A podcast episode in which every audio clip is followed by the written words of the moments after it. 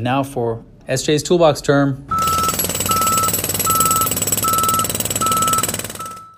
Two factor authentication. You're used to one way of being authenticated, the username and password. Everyone knows that. Now we have two factor authentication, where someone's going to text you and authenticate you, if you will. Another thing you can get is, say, a Google Authenticator, which provides a code to you. Two factor authentication or multi factor authentication is a second, third way of actually making sure that it's you by having you pick up data from a different source and putting it into the app or the computer website you're trying to access two factor authentication.